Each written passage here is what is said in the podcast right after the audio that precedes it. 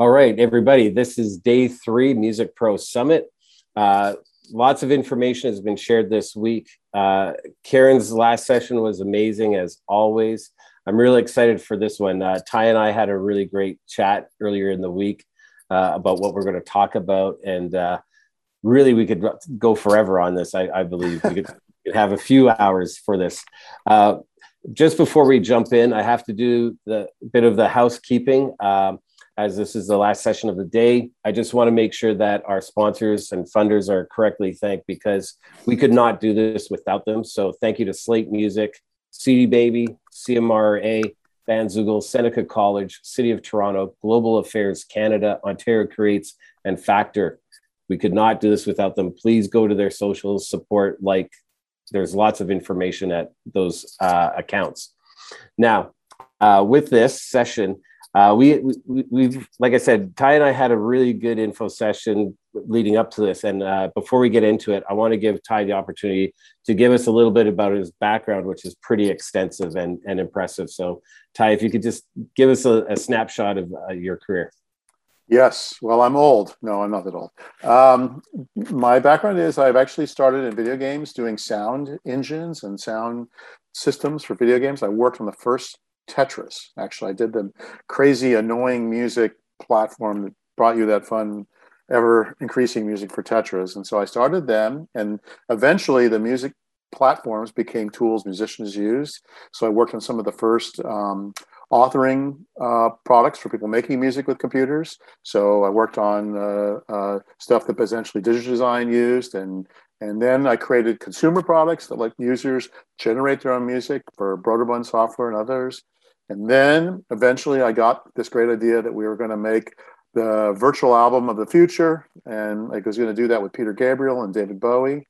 And so I worked on what were called enhanced CDs and CD-ROMs. This is before the internet. And then eventually those projects uh, uh, turned into websites and technology for the web and I'm one of the founders of a company called Gracenote, which created the first metadata base for CDs and information that powered iTunes. And so, a whole lot of CD ripping and CD encoding and all kinds of stuff going on with that. And I stayed with Gracenote until we sold it to Sony uh, and Nielsen. So now it's owned by Nielsen. And uh, Gracenote, I think, got up to about 1,500 people, 1,600 people, and has television and movies and music and uh, even sports data and so uh, was the guy Mr. Metadata for a while. Uh, and then I got the great idea to run away to the record business and become the CTO of Universal Music, which I didn't do for very long. But uh, while I was there, I promoted high fidelity audio and got into the idea of us having a differentiated kinds of experiences for music and interactivity. And uh, and then when I left Universal, I had a lot of contacts with all the different music startups and things that are going on. So I started investing and advising and working with different companies. I work with primarily right now with Tidal, uh, which is now part of Square. And so I've been doing that for a while. And then I have uh, quite a few other smaller companies that I advise that are either in metadata or advertising or NFTs or, you know, a lot of different areas. And so I could talk about all these. You know, I've learned a lot through working with these entrepreneurs. And that's, uh, uh, a great way to learn because they're working on all the new stuff, and I get in there and and try to add some adult supervision and uh, hopefully make them successful. So hopefully that's a little bit of my background. So you've done a few things. Done a few things. I have a long career. I've been very lucky to be able to work my whole career in music. You know, you, you kind of reminded me of uh, early days. Uh, we were working with a developer, and uh, we were kind of the when I had a music community going. We did something called CDX, which was embedded uh, player on the CD that you put in your computer and it would stream new music. So the CD, you buy the CD, but you could always get new music. Right. And and all the record labels were like, "Not, that will never happen," and uh, they they they did, just didn't go for it. But here we are. Streaming is our world.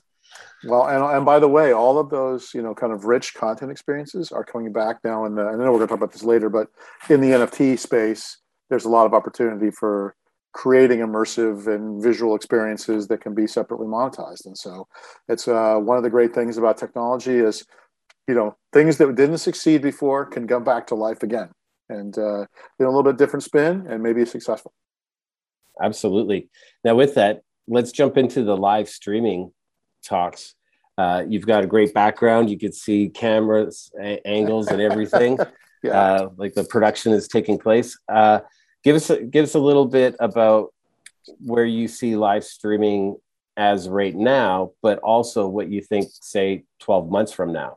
Right. So I, when the pandemic hit, I have a business partner. His name is Barry Summers, and he's a consummate filmmaker for concerts. And he was doing these, uh, you know, DVDs and live streaming things for Guns N' Roses and big bands. And he said, "Boy, I think the only thing left to do right now is streaming. Like, basically, there's not going to be anybody with an audience for a while. Why don't we use this opportunity to try to create some really good product with these different artists and try some different ideas?" And uh, technology's changed a lot and maybe we can actually come up with some new ideas about fan interaction and things like that. So I, I, you know, did a streaming concert with Bush. I did some projects with the Goo Dolls. We did something with 311. You know, we've been basically working with different artists during the pandemic. And uh, what we've learned from that is the following, which is that definitely people will watch online. There's no problem getting people to come to the shows. The question is, will they watch and pay? And if they will pay, how will they pay? Will they pay for a pay per view? Will they join a subscription? Will they want to buy it? What you know is it an NFT? What is this thing? And so what we found is is that uh, uh, we could get them to pay uh, a large amount of people to pay a small amount of money. We, and we would rather have that, like 50,000 people paying a few dollars than a small amount of people paying 10 or 20 dollars. And uh, the bands wanted more exposure. We also figured out that we can show people the concert, you know, free for a while because they need to see what it's going to look like get them involved. And then the paywall goes up after a few minutes. And that was an important thing. Like just saying you can't see anything until you pay me $10 was not that great because each time we had a new band, we had a different fan base and they maybe that was the first real big stream by that band. They hadn't seen anything, you know. And yes, they saw the free concerts that we all saw as part of COVID on the web. We didn't really want them to think it was that because it wasn't just a guy in his living room with a cell phone camera. It was actually a multi-camera shoot in HD with good sound. So uh, showing it to them was important, and that's not something a lot of people do. A lot of people you have to pay to pay to play. So, anyways, what do we think is going to happen in the future? Well, well actually, could I jump in for a second? Sure, there? sure, sure. There's something that you know, like, so I've been developing websites since like late '90s. I don't know if you remember, there was a crash around 2002. Oh yeah, dot bomb. Uh, yeah, and a lot of it was, and we called it the walled gardens people would spend so much money to create content and then put a website up, but you didn't even know what that content was until you paid to get past the wall. So, so we could learn from those past internet mistakes in that you have to prove value first and you have to get people engaged and, and really build that community. I, we keep talking about community uh, where they're confident and next time you do something, they're confident to come back right away. Uh, so you are completely correct, and we definitely found that. We um, it's interesting because you know the I think the other thing is is that the quality of what people were getting for streaming was so different. You know, some people were really like just performing in their living room, and some people were doing full on, like we were doing full on productions, like a television, you know, uh, capable production. And so people didn't have any idea what they were really going to get. And by the way, the pricing had nothing to do with the quality. Like terrible quality things for $20 and amazing things for $20, it was the same price. So that wasn't a real guide for people to like kind of go, ah, the good things are $20 and the bad things are $1.99. So they didn't know what they were going to get. And uh, they knew they liked their artist. They weren't sure what they were going to get. And so, so, so I think across the industry, there was a lot of unevenness about what worked and what didn't work. And uh, there were some massive big successes. If you have, you know, Dua Lipa and Elton John on the same event, and like that was successful. If you were a K-pop band and had 50 million fans, those were successful. Question is, what what was successful for the mid-range of bands, the bands that were that were playing 500 to 2,500 seats, you know, kind of venues, those kind of guys, you know, who have fan bases, you know, but could those guys make something happen? Some did, and some did. You know, we we did pretty good with Bush. Uh, we, we they had an international audience. They had about hundred thousand people came to watch the show. You know, like you know that worked. And uh, uh, so 311 was more like 50,000. You know, so the reality is, how do you how do you know what's going to work or not. And, and also, they have to activate their fan base. What they're doing has to be somewhat unique. I don't know. There's a lot of issues for streaming only concerts. Um, in today's world now, people are going back on tour or at least trying to go back on tour. So many of these are hybrid shows, which means you're capturing by camera something that's in front of a live audience. And uh, that that's good in some ways and hard in others. What was great about the ones that we did in the studio is the camera guy could be like on the stage, like right in front of the artist, which you can't do if there's people in the audience trying to actually watch the guy. So what's happening when you have an audience is the cameras are pulled back a little bit. They can be on the side stage. They can't be. You can't get that really up personal, playing to the camera kind of shot that easily. And so they're a little less intimate and a little bit harder to capture when you have an audience. If you're using robot cams and they're in the sky, it works really well. Uh, it works it works a lot better for younger men who have all their hair because when the cameras are up high, you don't want to be getting just like you know a lot of reflection. Let's just call it that. So uh, you know uh, that's another issue too, which is how make, you make it make it look. And you know in the hybrid worlds, it's harder, but you often have a more uh, responsive show because the, they're reacting to the fans and they have the you know that whole interaction which you can't get if they're not there.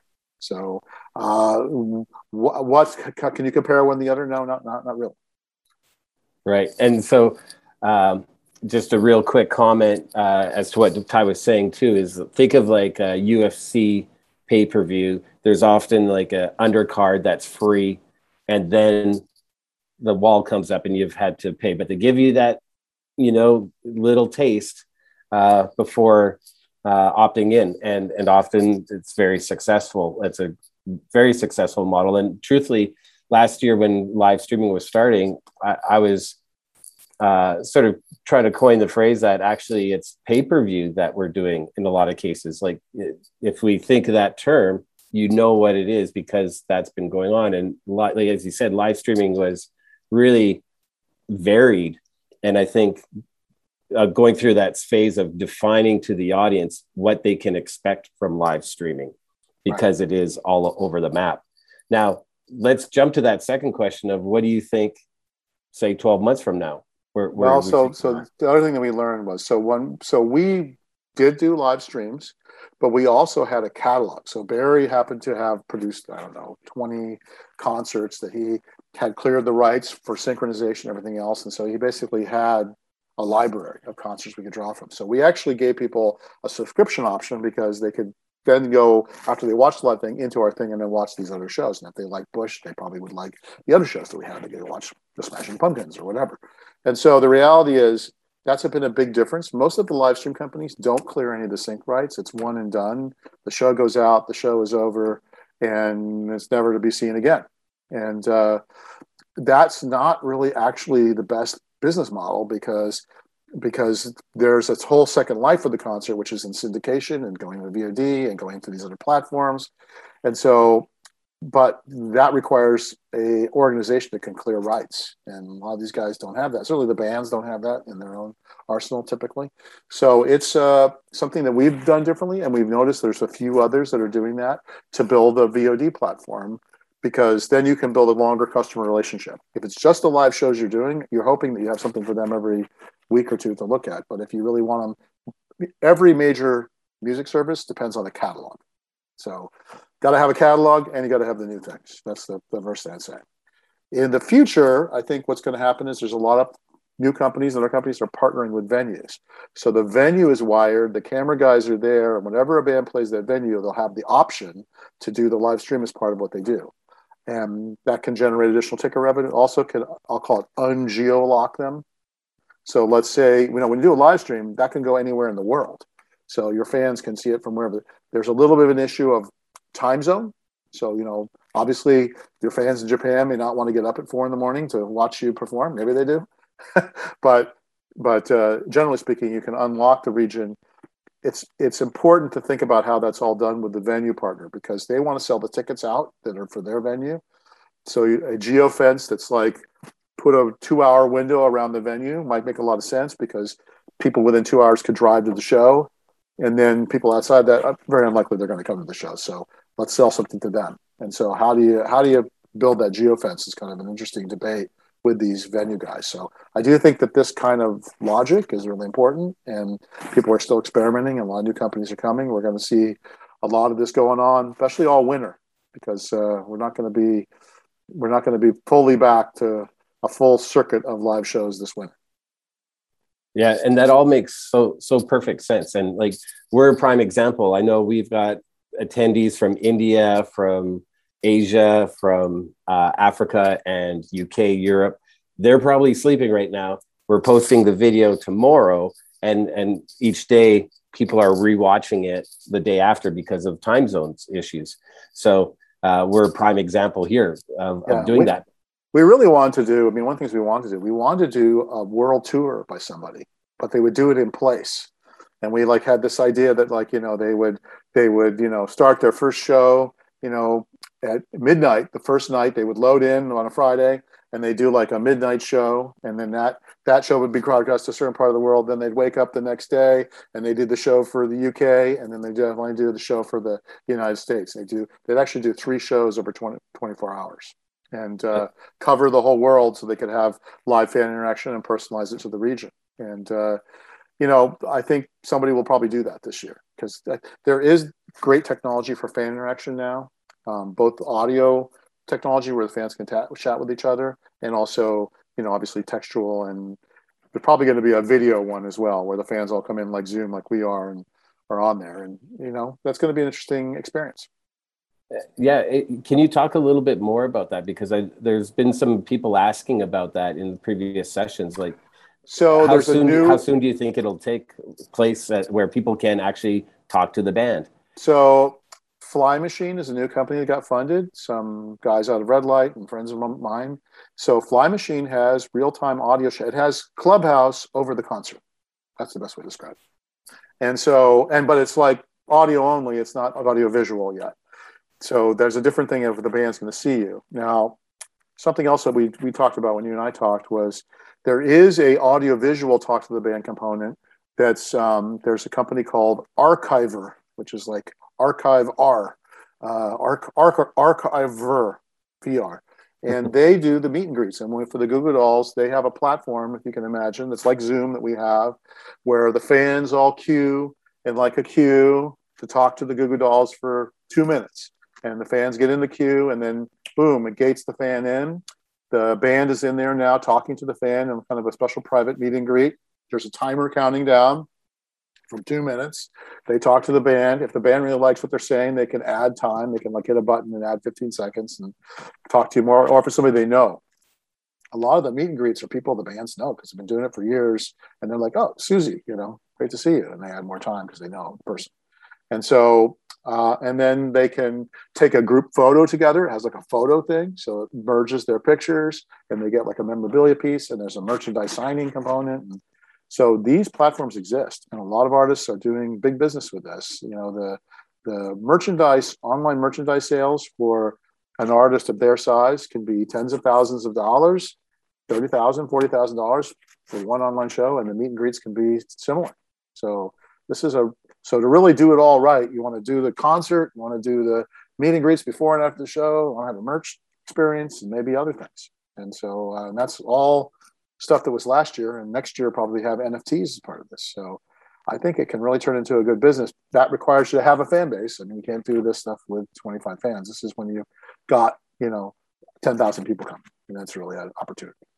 Right, but there is the opportunity for any artist to grow to that level um, during this time. And and I know when we talked that right now with COVID, it's so uncertainty. I, I just one of our speakers is a tour manager, and his shows this weekend just got canceled.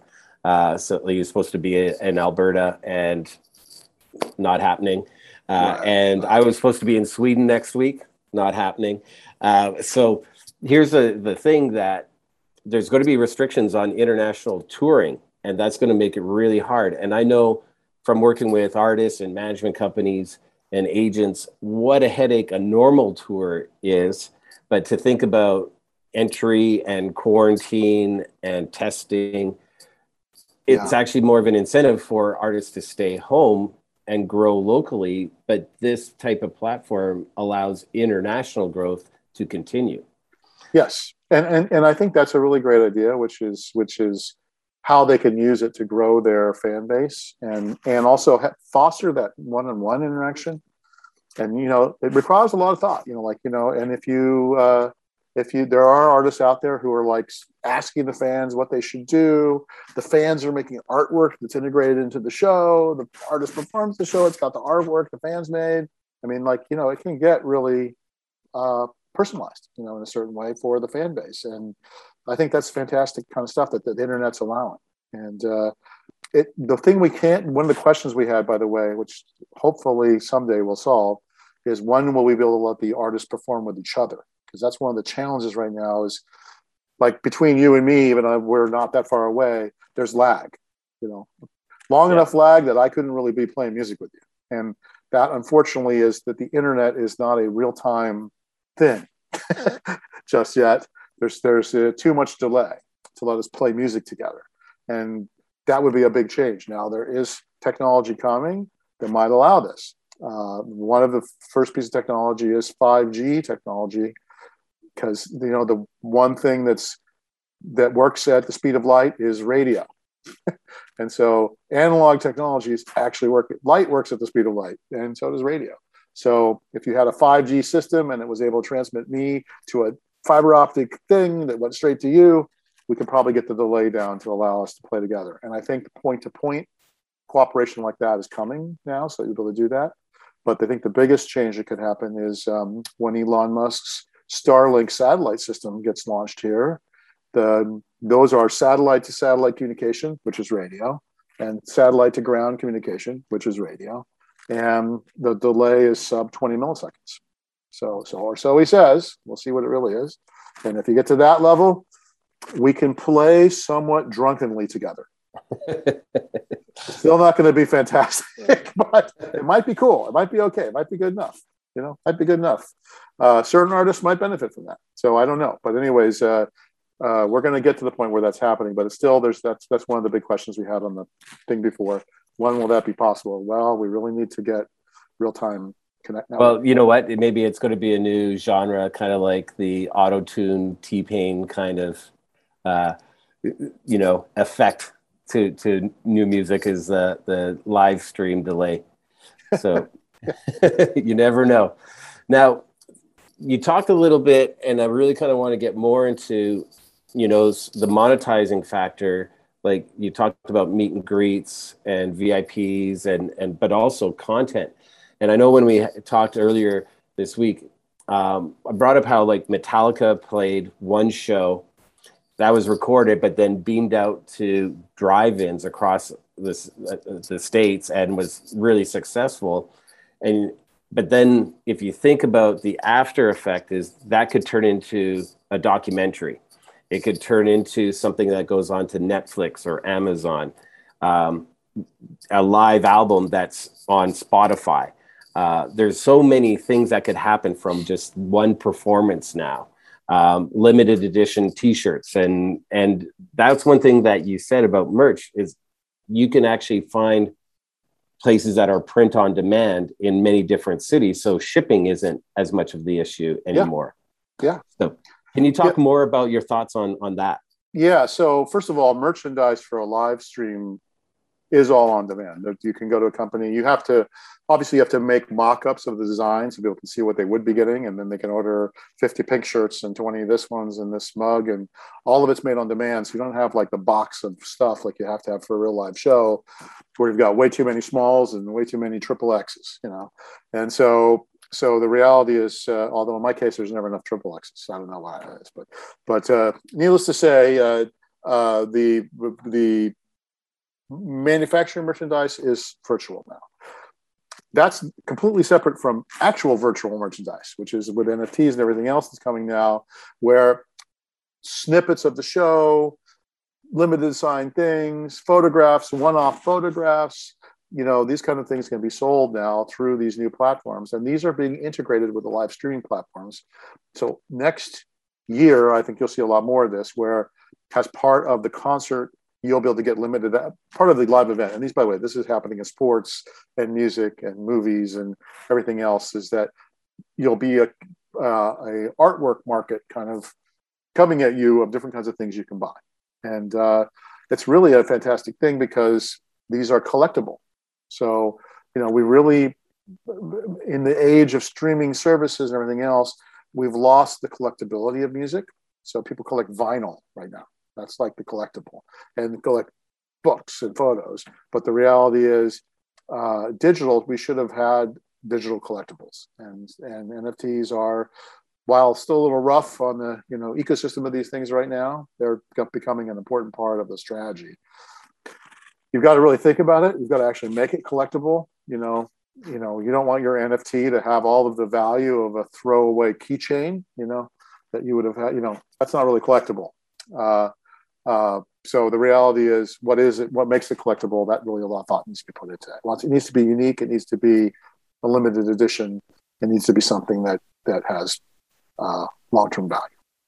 So, uh, so that's on NFTs. Um, I might mention a little bit about the the access as well. So, one of the features that I think will be possible, both in, both in physical shows and in online shows, is ability to upgrade your video, upgrade your audio experience, you know, these kind of things, and and actually in live shows themselves you can actually stream higher quality audio using devices now. And there's a lot a couple different vendors that are actually they probably would have been further along if covid hadn't shut the live business down. But as that comes to forefront you go to the show and you buy a high fidelity audio booster it's essentially like a little thing you wear on your neck it has a pair of over ear headphones and you get actual stereo audio that's high resolution versus mono you know noise canceled echo canceled audio which is what you're hearing at a large show and uh, that's an example of an upsell that technology is providing. Same kind of thing can happen at home. You can get, you know, master quality 24 bit audio version of the show if you want.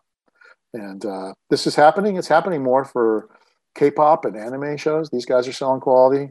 Uh, I think in the United States, we're we're still stuck behind another, uh, and I'll mention this technological challenge, which is the browser. So you know, I'm a CTO, and I don't want to get technical on you for a moment, but the reality is Today's concerts are viewed through browsers and not apps. And there's a reason for that because apps suffer from the App Store charge to sell tickets.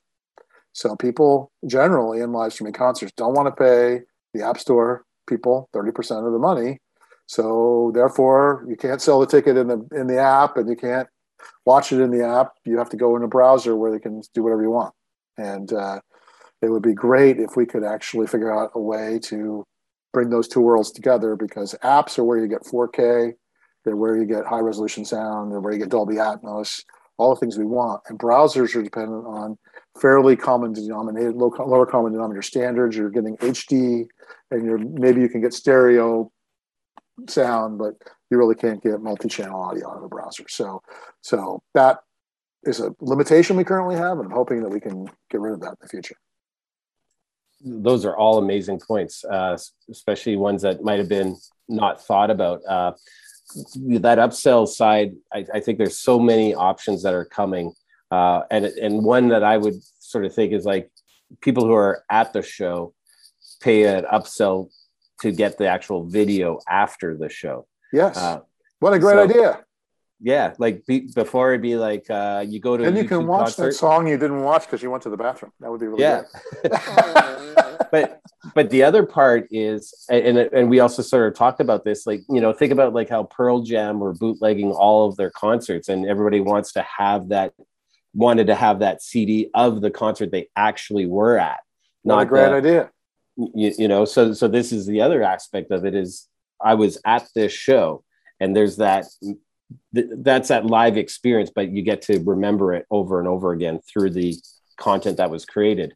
Um, and then also what you talked about collectibles, you know, I, have thought about this a fair bit where, uh, you know, last, well, basically since paying for a download of a song from Apple disappeared, you remember it was 99 cents, you could download a mm-hmm. song. And now it's streaming. Nobody really owns music anymore.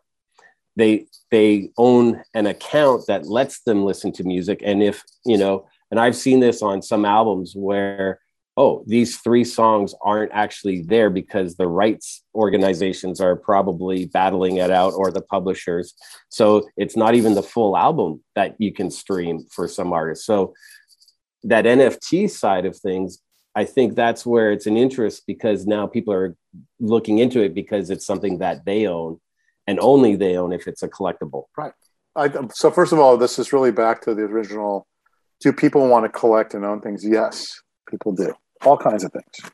And so the reality is, it, there was a there was a great opportunity to move to streaming, which provided convenience and also made people not pirate music. You know, to some degree, it was really. I mean, I don't know. I don't know. I mean, I don't know anybody who pirates music anymore. You know, maybe there's people copying hard drives music, but not not that I know too much. Maybe music they can't get through a streaming service. That's probably the only thing that they can do right now. But the what went out the window with that was the idea that I own a collection, I own these things. And really, what went out of the window were box sets and the ability to build richer experiences and audiovisual experiences. It's been a big mantra of mine for a long time, which is that we don't have that. And the reason we don't have that is because the music right now, the lowest common denominator is the sound, the metadata that describes it, and the album cover. Like that is music. Three things. you know, that's not a box set. Box set has writing, photographs, things you can interact with, video clips you can play. A box set would be more like a website, you know, or a interactive experience. And so the reason we don't have those things is because currently the lowest common denominator music product is sent to the retailer who is the streaming service and they finish the product so the the way i look at it is this is like if i was nike I don't send you a shoe. I send the pieces of the shoe to the retailer who glues it together and gives you the shoe. And they may or may not glue them all together exactly the same way that I would do it, and they glue them together differently. And the biggest problem is I don't have the ability to add things to it, and I can't add things that come through to the client. So I'm not in control of what the experience is. So if one retailer adds lyrics and the other one doesn't, I'm not in control of that. If one adds more photos and this one has a different photo, I'm not in control of that. So in the old days, of CD distribution, the entire product was able to be conceived of by the artist and figured out, and they delivered all these assets, and the experience was exactly the same for everybody. And so we've given that up.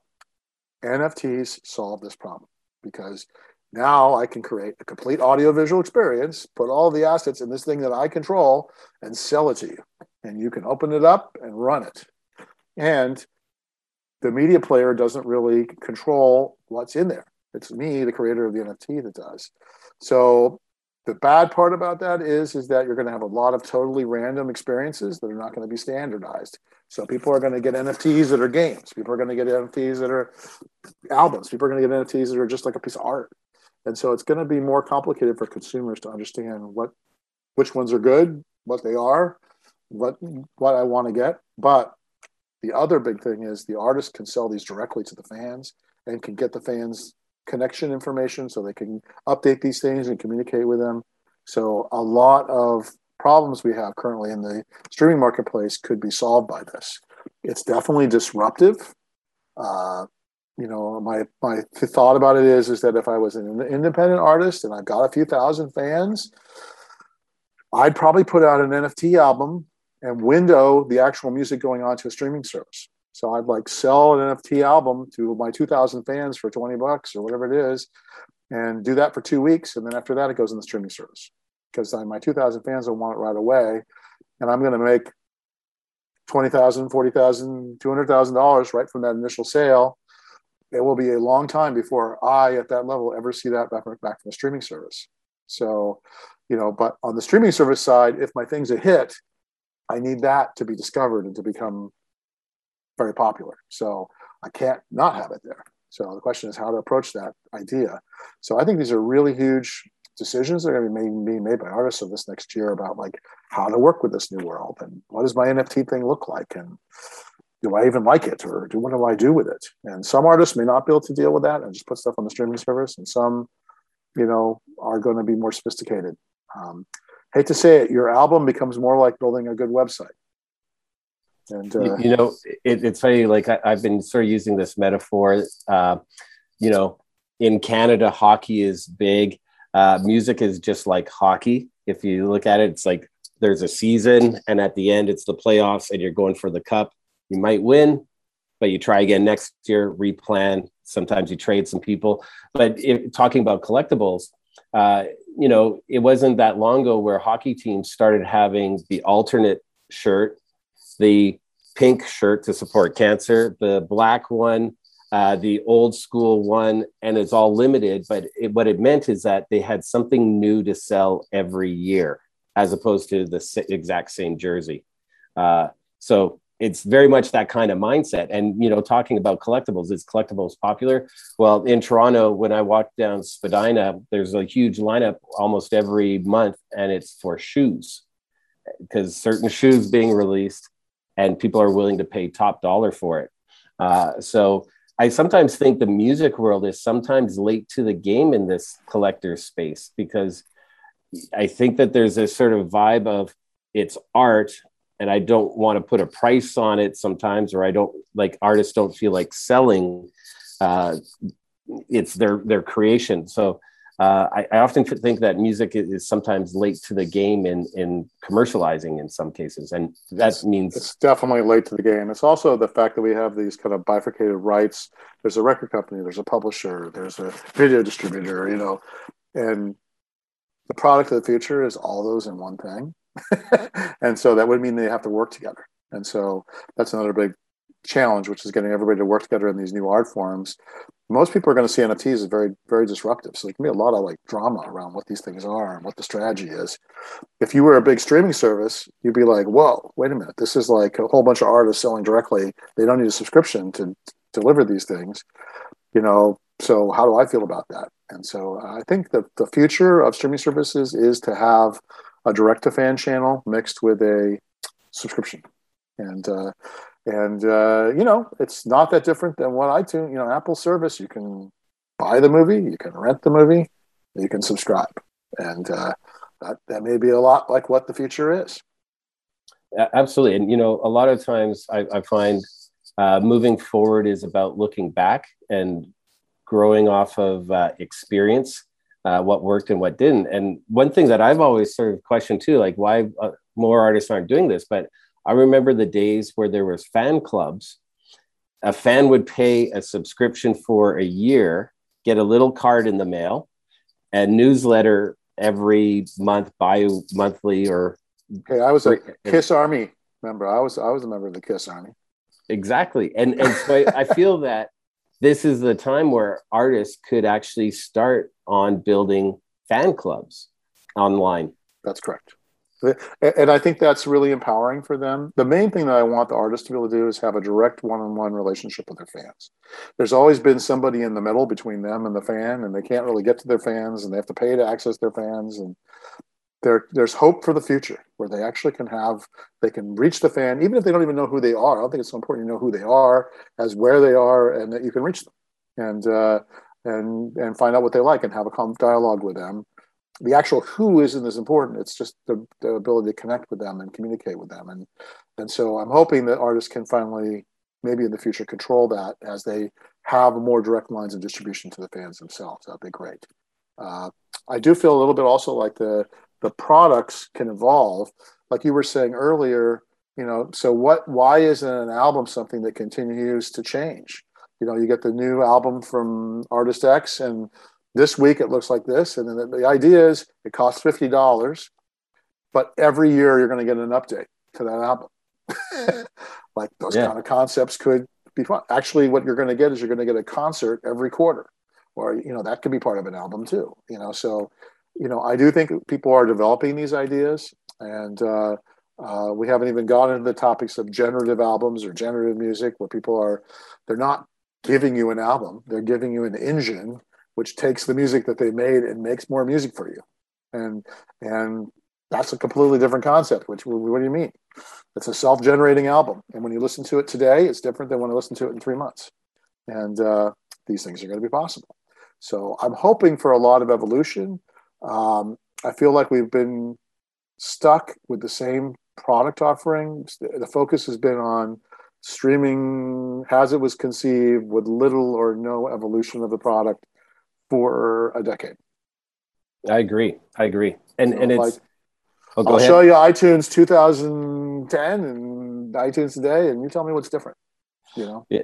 Well, well, you know, it, it's. Uh, I often tell this story that I used to work at HMV a long time ago, and in my lifetime, I remember eight tracks when I was a kid. My dad would pop an eight track in the truck, and then vinyl, cassettes, CDs, MP3s. And like I said, we actually went to literally nothing physical and it's all digital and not owning. I, I feel we're actually at the stage now that we're going through the transition of what's the next media, what's the next platform. And I remember working at HMV, um, and you know, also within the arts world, I find there's also like sort of pushback, like, oh, I don't want it to change because I like how it is. And I remember when uh, we were receiving an album, I think it was Metallica, a Metallica album, and I was like, "Where's the cassettes?" And they're like, "They didn't make them." And I was like, "But I like cassettes." And and the, the truth of the matter is, is nobody cares about my opinion. They're going to business is going to move forward, right. whether I like it or not. And and so, a lot of the messages that we've been saying is really educate now because this is a time of change and be ready for it so that you're a part of it because live streaming is the future. And venues are now being retro like they're being fitted out so that they have the camera capabilities they have the tech capabilities. And and again we don't know if we can tour properly like we know. So things are changing whether we like it or not. But i'm on the positive side where i think that this is just nothing but like you said direct access to fans collectibles making sure that uh, you're growing your global audience, but the cost of it, you're not touring necessarily all the time. It, it's actually very positive in, in moving forward. Now, it, it I, does require you to really think about your, what you're doing, and it does really in live streaming. Like if you want to do a live stream and you ha- and you're marketing to your global audience, then you can't just do the same show the next week. maybe right. you didn't get all your audience. Maybe a lot of people missed it, and so they like and they heard it was great. So then you get the people who missed it, and then the week after that you get the people who missed it the second time. But you can see that's a slippery slope. You're gonna. The problem is, is that you're gonna have to be very creative about that. And the people who were successful at the constant shows, changed them up all the time, took fan interaction. They didn't just play the same songs every time. They they had ideas. They did cover shows. They okay, this week, you know, you know, we're going to cover the Bee Gees, and next week we're going to do something where I'm going to my favorite classic rock songs of all times, or whatever. And so, so how do you keep it interesting? That's a big challenge, and that's really different than what most artists do. Most artists develop a show with a set of songs that they know are good. They see the audience reaction, and they kind of reel it out in real time. But the show in another city is seventy percent, eighty percent the same, if not ninety percent. And uh, that's right. Yeah. So uh, you know, okay, uh, you can do that, but it means you can do a live stream. You know, you have to change it up. What's the what's the idea? And you know that's why collaborations with other artists are really good. That's another thing that's really great is if you could actually manage to, un, you know, in the online space, since you don't have to travel. If you are friends with Dave Grohl and you can get him to drop by your house, you know, it's a lot easier for him to do that than to jet into Paris and join you on stage. Like that's a huge thing for him. But if you're, you know, if, if you if you can get your friends to do stuff with you, that adds that adds and and then you guys perform something together that that adds something interesting to your shows. And most artists don't think like that because they're still thinking i'm touring and like my friend is not traveling on the road for me. And if something like that happens it's a rarity. And uh, uh, you know i watched uh, at BottleRock this weekend you know Guns N' Roses uh, dave grohl came on there. He came on. The only problem was is that they played past 10 o'clock and they turned the power off on them which was pretty funny. Uh, it was paradise city and then nothing. yeah. Well, uh, like we said, uh, Guns N' Roses, they're known for going over and going late. And uh, in this case, not in Napa. Not, not 10, happening. 10 o'clock is 10 o'clock, people. Right. And, and so, so with that said, like think an artist, I keep bringing up Metallica. I don't know why I keep saying Metallica, but um, they can, for instance, do a different album front to back every six months in between they could possibly do an all acoustic version of it right or orchestra they've done that yeah yeah exactly they could do the symphony as well so so there's options and ways to think about it um, and it could be different settings, like a full production, but Metallica also had garage days, like they could be in the garage, and that could be kind of cool. Right, but the that's a lot of work for them. You know, they got to run, they got to learn more songs. But you know, if they're not touring, conceptually, they can get together and work out their show. You know, so like this would be very hard to do if you're on the go all the time every day. You can't do anything but just wake up and try to get to the next show. So more free time needs to lead to more creative live shows. Right and again, it, it uh, just to reiterate what we said before, that t- that has a potential to turn into uh, documentary, uh, a full video that goes on to Amazon, Netflix, uh, and then if the life cycle goes through and and you know views are down, they could all get chopped up into individual videos on YouTube, and Content ID monetizes, uh, and then of course on streaming as a live album there's so many options from just that one performance. Yeah, that by the way, that's worth mentioning, which is there's so many, you know, music concerts on the big streaming platforms. We should talk about that, which is so there's not a lot of music on Netflix, there's not a lot of music on Peacock, there's not a lot of music on any of these things. Um, and there should be more. And the reality is is that it's uh, uh, licensing and other things that prohibited some of this and and uh, uh, ultimately, um, I'm hoping that through this, I'll call it technological, you know, improvement to venues and everything else. First of all, the costs are coming down to do really high quality stuff. So uh, Netflix can get a series of high quality shows from a venue and make something that people want to watch on a weekly basis and get a host and they kind of put it together. And and uh, there's you know they have huge audiences. We know the sudanese do like music it's it's it's uh, it's something we need to work on as an industry to get better distribution on those platforms. It's, right now, it's like Taylor Swift puts out something, okay, great, and maybe somebody else puts something out. There are very small amounts of that. There's no series. There's nothing on there that's really uh, bringing music and create a lot of visibility for especially emerging artists or other artists. You know, we need that, and uh, uh, should be happening. Hopefully, it will. Absolutely, and uh, before, I, I know we want to talk a little bit about streaming and artist payouts and, and such. But uh, before we do that, you know, we talked about venues are getting fit now for streaming capabilities and, and cameras and all that such. If because live touring might not be taking place internationally, the focus is local. It's almost like turning into a Las Vegas where it's a residency possibly mm-hmm. at, at your hometown and there's venues uh, set up and you know I'm, I'm trying to always be that positive light in saying like artists are like oh but touring touring i'm like yeah but look at las vegas so how much did celine dion make playing the same city night after night how much money did def leppard or aerosmith make playing the same city every night so so there's models to look at that will work in these areas yeah, um, I think I think what I call like you know micro residencies where there are a few days around a concept and a location, and then just a few locations. So you know you go to LA and you do something there, and then you go somewhere else and do it. Do, do Detroit, and you know I think that can be done. Again, you have to make that an audio visual show. That has to be something really special. Maybe a special guest can make that because you can get them to commit to four locations for a period of time or something.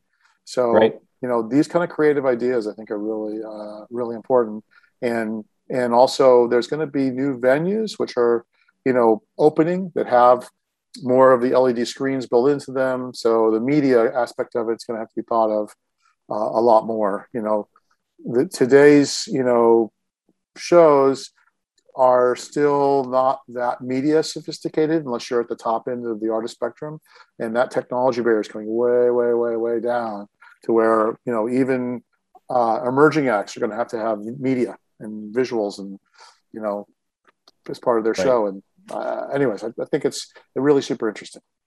Absolutely. And you know um, thinking of that ufc model too um, because thinking of you know we're at this venue when ufc goes into a city it's a week. There's you pay for the vip access to watch the training. You watch the weigh-ins. There's a press conference. There's a dinner. Like there's a, there's this whole lead up to the event that fans interact prior to the event. And so i think that artists could take a look at that even and even on a small scale even if it's an artist starting off and it's like 50 people say we're going to do a dinner meet and greet. We're going to uh, do an after show meet and greet. Like, but you could do the before the day. Wonderful before. idea. I think You it's know? a wonderful idea, and I think you don't have to be a huge artist to do something at that scale. I think it's it also can be more intimate, and it could be really cool. And you might have a friend who's a chef, or might have a friend who has a restaurant, or something like that, and they could use a little bit of the business these days. So, you know, a lot of ideas there. I think that are great. Absolutely, and get some uh, liquor sponsors involved and, and things like that. And They're always they're always there. All right. Now I know that we you wanted to talk about the pay payment models for artists on streaming platforms a little bit. Um, the, the the complaint obviously is our artists aren't paid enough. Um, what are your Yeah. uh, comments Well? I think it's going to change. I think the reality is uh, so the problem we have is we have the payout is based upon popularity, and uh, in fact, to some degree, global popularity, you know, or whatever popularity in the platform. And so, the top thousand people make most of the money. It might even be like the top 100 people, and uh, and the rest are sharing what's left. And that, but everyone's music is required to be in the platform for it to be thought of as complete. so so that and i think at this point that's becoming not sustainable. It really became obvious when touring went away. We're still in a mode where it's really restricted because okay those streaming services don't pay me any money but i make the money from touring. Well as soon as touring went away you're like okay well how do i survive now? So i do feel what's going to change that we already talked about is direct to fan distribution of nft albums and people are going to start buying files again. People are going to start buying these pieces of art. People are going to start doing it the VIP meet and greets, the online concerts. These these are different payment models. And by the way, those are not integrated into the current music streaming platforms. You know, you don't you Spotify is telling you about a show that you can go see in, in Spotify, but they're not actually collecting money for the show and streaming it inside Spotify. So the reality is, how do we get all of this readjusted so that you can have a better distribution of the money? So I think people are working on that. I think NFTs will be that's real, real really readjusted because it's like my thing you buy and you pay me, and uh, but I think other models could evolve for streaming that are a little more fair for the artist, especially for emerging artists and things like that.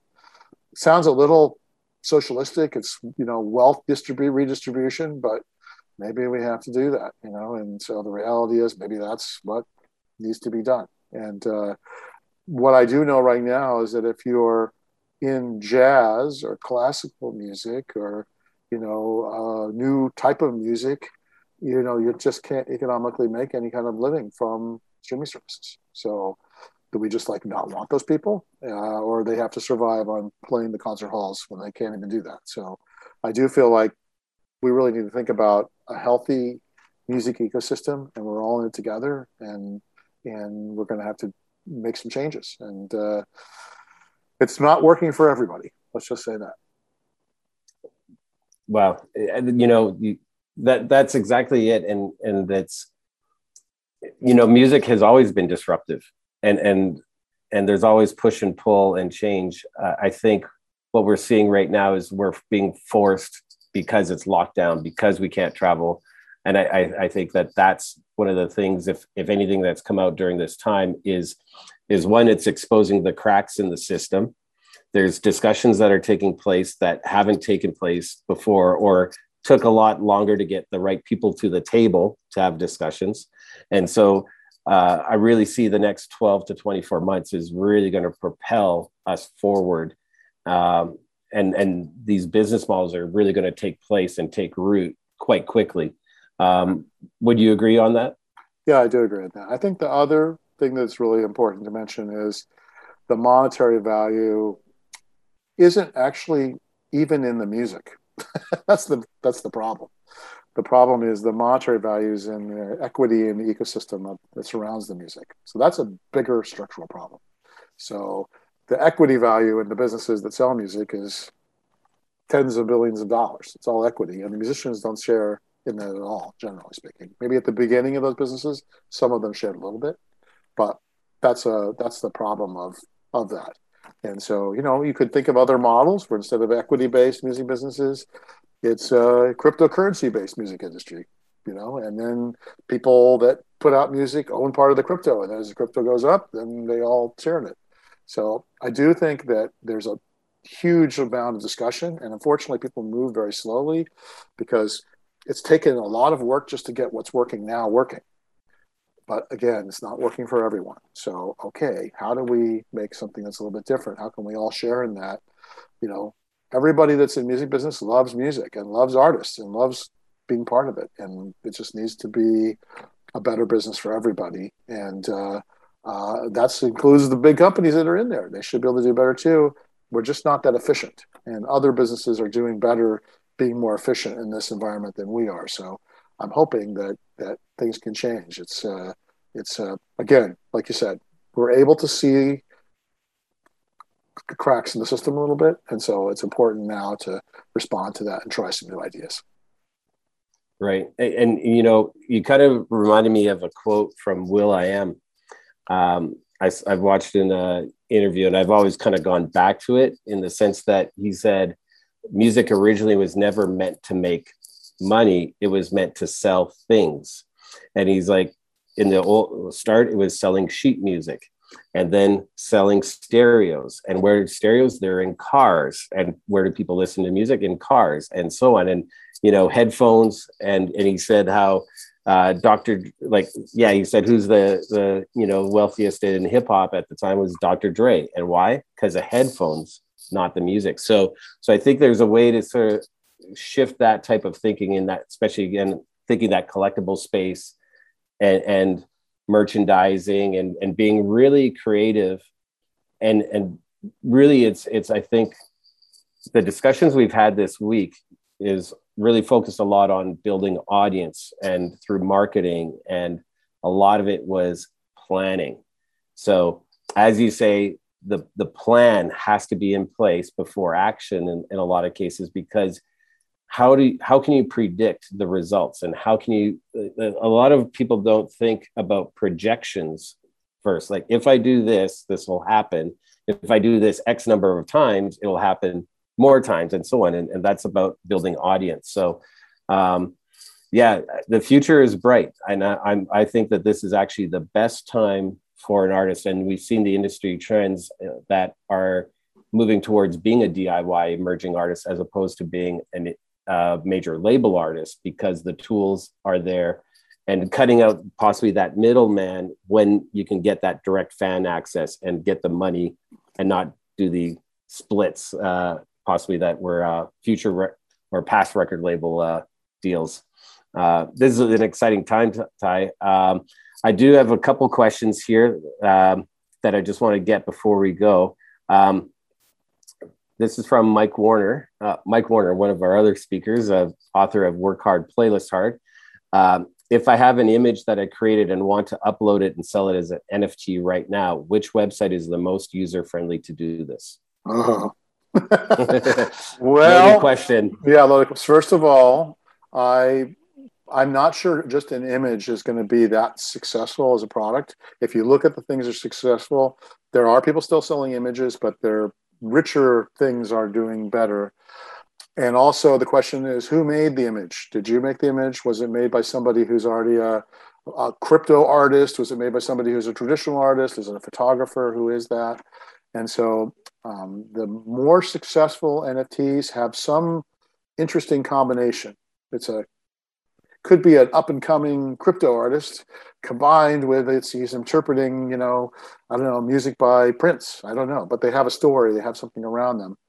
Also a lot of the very successful nfts come from something that's more like a, a, a digital art collection. So you know the Bored Apes collection you know this CryptoPunks and these are generative pieces with individual things people can collect. They're almost like baseball cards that's the way i would describe it and so a single piece of art is not a stack of baseball cards, nor is the idea of, of collecting baseball cards. So I think you asked about like the websites. There are exchanges where you have to basically float the NFTs and you have to basically put them out there. Often the exchanges are tied to a specific type of cryptocurrency. So the exchange, this exchange works with Ethereum, and this one works with Bitcoin, and this one works with something else. And so, so that is another area of complexity, which is to try to figure out which ones are successful. One way to think about it is to look for pieces of art that are like what you're doing with people that are kind of similarly situated to who you are that are actually in the community and Reddit or somewhere saying it was successful for them and working. And uh, the community is still relatively small, and you can find out what's successful and what's not.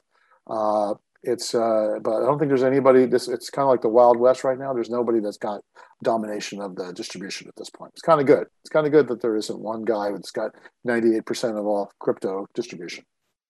Right, and and what you said about collections is spot on.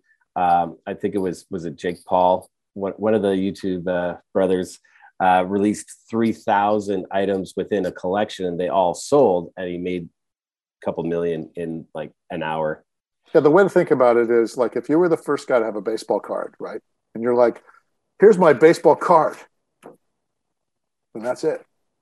You're like, well, wait, are there going to be other cards by other guys? Is there going to be the whole team? Like, are there going to be different years? Are we? no, yeah. no, it's just one card. It's the one guy right here. Maybe I'll do that in the future. So, the idea of having a collect something you can collect is the word collection. So you're right. That's an important idea. And and something as a strategy in the collection that I've read about. Uh, if you think of it, say if I was going to do a collection of pizzas, and I've got a hundred pizzas, but there might only be one vegetarian pizza out of the whole collection. So the value, because it's rare within that collection, goes up. And I might have 20 pepperoni, five ham and pineapples, and so that's on. And and that's the same with all collectibles, you know, like the, you know, muscle car with the four on the floor convertible Hemi Cuda. You know, there's not that many of those left. And those are worth a lot.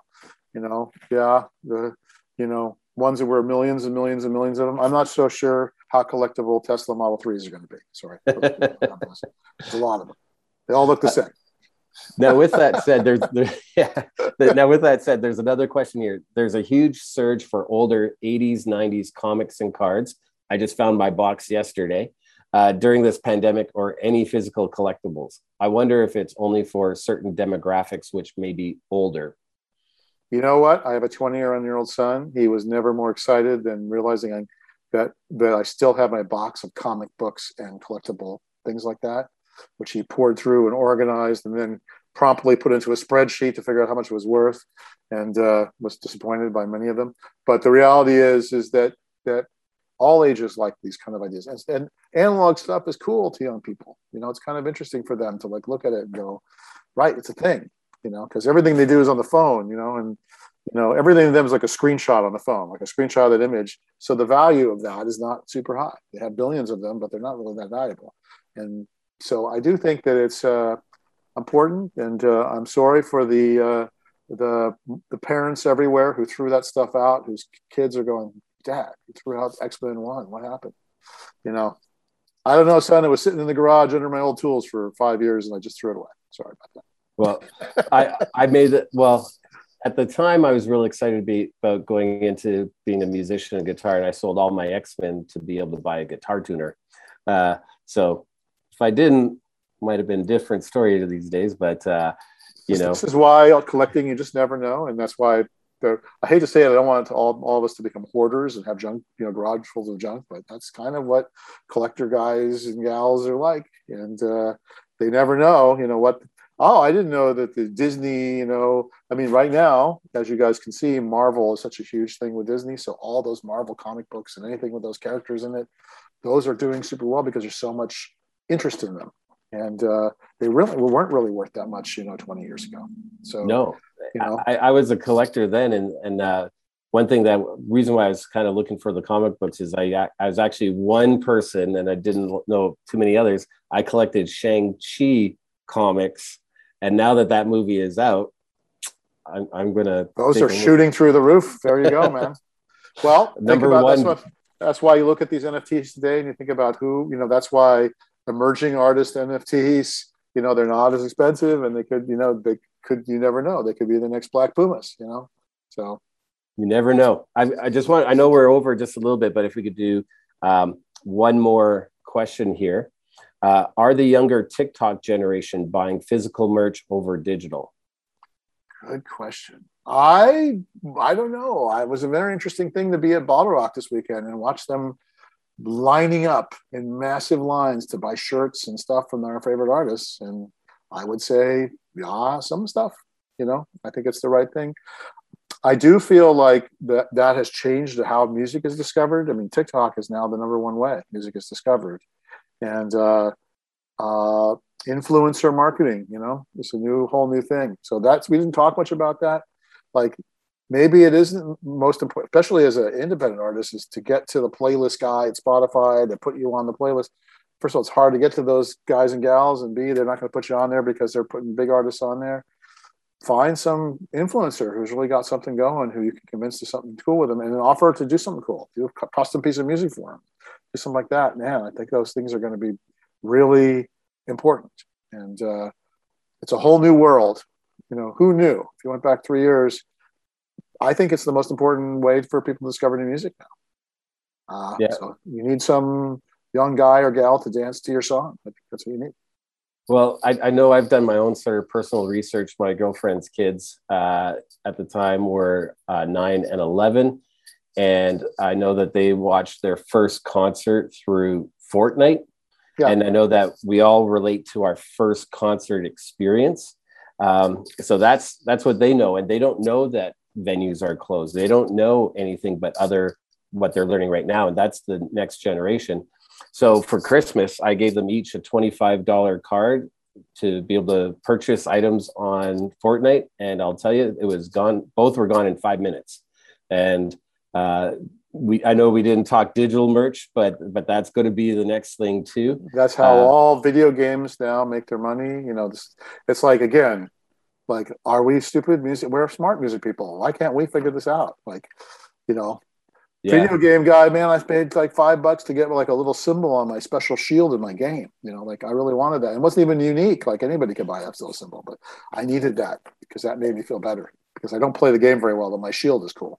So I would like music to be able to benefit from that. We just need to all figure out how to do it. And we really what we need is we need platforms that allow us to do this. You know, commerce is not part of platforms, although I know Amazon Music put a little bit of Amazon in there now, but why not? Why we have Music Fan there? Why isn't everything we can do the Music Fan available through that platform in some way? If I want to sell him something, I want to talk to him, I want to, you know, have him collect things I've got, and you know, we just have it so narrowly focused. It seems like we're I don't know what. It's weird. Yeah, well, it it is. It, that's a question we can't answer. It's like here. it's like a, it's like I'm going to the 7-Eleven and the only thing they got is coffee. I'm like, can I get something beside coffee? They got a big shelf here. Can I get some other drinks? How about how about a donut? Is that possible? Sorry, sir. We only have coffee at the 7-Eleven. well, if there's anything I could say, I think it's just simply that there's the side of the creative and there's the side of the business, and even within our industry, there's been a struggle on getting both of those parties to the table sometimes. Uh, and then this is all about taking both of those sides uh, externally to the world and, and to the masses. So, uh, Ty, I can't thank you enough for your time. Uh, this has been a great conversation, and I know we could probably go for hours on this. Uh, any last comments before we uh, call it a day? I just think everyone should, you know, think about even in even if you're not you know the biggest artist in the world how you can take steps to do some of these things and learn about them because everyone's going to make mistakes. So i feel like you just experiment a little bit and you'll learn a lot and then from that you'll be able to take the next important step. The most important thing is to do things and try things and not be afraid and they don't have to be expensive either. It just but you do have to you do have to experiment a lot and figure out what works. Think of it as a band rehearsal trying to figure out a song, trying to write a song, how long it takes to rehearse a set. Uh, and you just try to try to try again. So yeah, that's right. And we're good at that. So with that, thank you so much, Ty. Uh, always good to talk to you. Uh, thank, thank you, Darryl. It was great to be here. Yeah. So thank you so much, and everybody. Uh, tomorrow we've got another huge lineup uh, starting at 12 with uh, Martin Atkins. Uh, if you haven't seen any sessions with Martin Atkins, he's great at disruptive marketing. Uh, he's written books, Tour Smart. He's also written uh, Welcome to the Music Business, You're Fucked. Uh, and he's done really great projects through this COVID time where he's launched new activities and is making money. He's going to share some of that information tomorrow. So I hope to see you here. Uh, again, thank you so much for tuning in, and thank you, Ty. Bye-bye. Have a great day, everybody.